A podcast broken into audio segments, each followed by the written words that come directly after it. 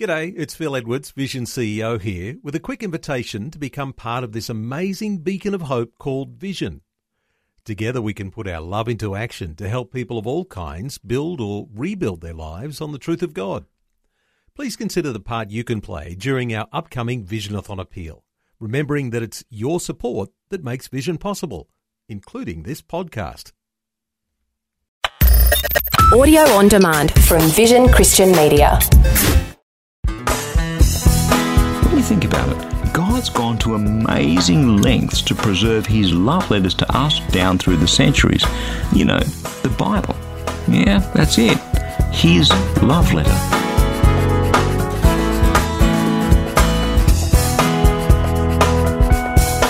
Hi, I'm Berni Dymet, and it's fabulous to be back with you today as we take a look at the amazing Word of God from a different perspective. And do stay tuned because in just a few minutes I'll be telling you about the powerful prayer that could be coming your way to help you through whatever you happen to be dealing with in your life just at the moment. Sadly, these days, we tend to send and receive very few letters. I mean, personal letters, letters of friendship, letters of love. There's something about receiving a personal letter in the mail. It's so much better than email. It has a stamp and a postmark, and you have to open it. And then you sit down with a cup of tea and you read it. That friend who wrote it, you, you can see their handwriting. It's so personal. It's so wonderful. So much better than all the emails that flood in my in tray. I wonder if you can ever remember receiving love letters. Well, what if we received a love letter that was thousands of years old, written by God Himself, and preserved down through the ages just for you, just for me? What if? That's what the Bible is. It's a love letter from God. 66 different, well, books, some of them stories, some of them songs and poems, some of them letters written to different groups of people at different times. Each one of them written by someone that God handpicked, someone in whom He breathed His Spirit, someone to whom God spoke, and, and it was just the right person at the right time. This someone who listened to God and wrote one of the books, one of the 66. Paul the Apostle wrote letters to churches while he was in a dungeon on death row. Matthew and Mark and, and Luke and John wrote the four Gospels to different groups of people to tell them about Jesus. And God preserved them all over thousands of years, from the first to the last, with an incredible degree of historical accuracy. You know, before the printing press, they were copied out by hand by people called scribes. Now, you know how thick a Bible is. It's a pretty big book. You can imagine hundreds and thousands of scribes copying the Bible over and over and over again. It wasn't until the 30th of September 1452 that Johann Gutenberg's printing press published the first book en masse, and that book was the Bible. Now, these days, when we look at all those different copies and translations and, and manuscripts, there are almost no discrepancies in the hand copies, and any that there are there are really minor and not very important. The Bible is this this vast, amazing, confusing book and story that, that begins right at the beginning with God creating the heavens and the earth and, and tracks through the story of Israel in, in Egypt and, and their departure through the Red Sea and their 40 years in the desert and into the promised land and, and all the turmoil and the war and the exile and the return.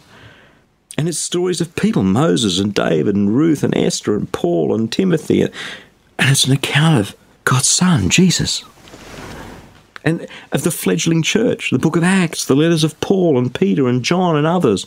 This, this amazing array of God's stories, spread over thousands of years, preserved for thousands of years more.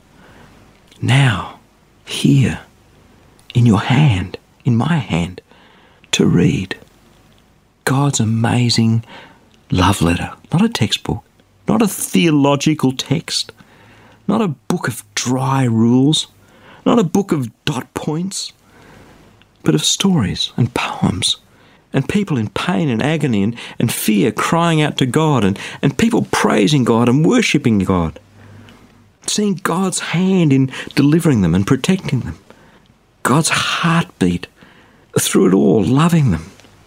God's words there for you and me. God's story there for you and me. God crying out through it all. I love you. I love you so much.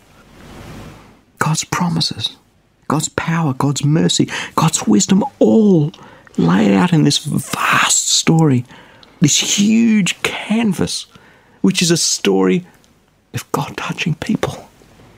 It's the story of God revealing Himself. It's history, His story. And not in a dry text, not just in words, but through His Spirit. Every part of the Bible was inspired by God's Spirit. And if we open that book and just read the words, we miss the point. But if we approach this love letter in prayer, in the Spirit of God, saying, God, open it up to me. God, as I open it up, speak to me today. The most awesome, amazing spiritual reality happens as God pours His love and His Spirit out through those pages into our hearts and our lives. People who stare at the Bible as some fundamentalist doctrinal statement like Karl Marx's Communist Manifesto or Hitler's Mein Kampf miss the point. Or people who call themselves Christians who have a Bible or two or three or four that they never open, just collects dust. It's too hard to read or too hard to understand. We miss the point. God's written a love letter. God's taken men and women and told their story and had them write it down and preserved it and put it in our hands to tell us about His love for us. I love you. God is speaking to someone today. I believe that God today is crying out to you, reaching out from His heart into your heart, saying, I love you. Read my love letter. Can I ask you a question? Do you want to know that love? Deep in your spirit every minute of every day. Do you want to live through the turbulent and difficult and uncertain days knowing the promises of God in your spirit? Do you want to have so much of that love in you that you can't contain it, that His love and His Spirit just overflow from you into the lives of others? Are you so hungry for God that you ache? Are you so thirsty and parched and dry that you just have to drink? Then pick up His love letter for yourself. Pray, Lord, where do you want me to begin? Follow His lead follow His Spirit. Lord, now show me. Now speak to me. Now feed me because I need you. And He will show up. And in those words of His love letter, you and I will experience and know and hear Him through His Spirit. Father, I pray for each one of us today. Pour your Spirit into us. Give us a passion to open that love letter. And as we do, as we read the words, lift them up off the page and speak them into our hearts. Bring life, bring refreshing, bring peace, bring joy. In Jesus Christ's name we ask.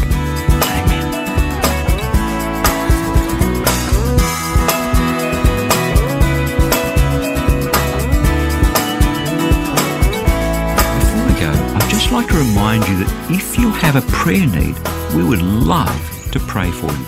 Listen, the only sort of prayer that the Bible teaches about is the sort that has powerful results. Just let that sink in.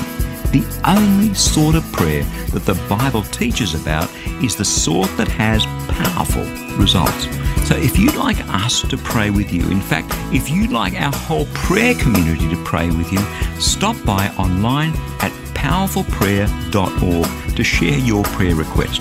It's completely confidential, your name won't be displayed, And in fact, while you're there, perhaps you could pray for one or two others and leave them an encouraging word as well. The Bible says that the prayer of the righteous is powerful and effective. So let us pray for you and with you, and let's just see what God does, how He intervenes, how He chooses to bless you. That web address again is powerfulprayer.org. I'm Berni Dymet.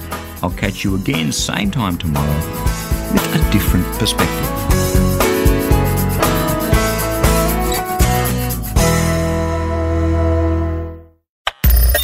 Thanks for taking time to listen to this audio on demand from Vision Christian Media.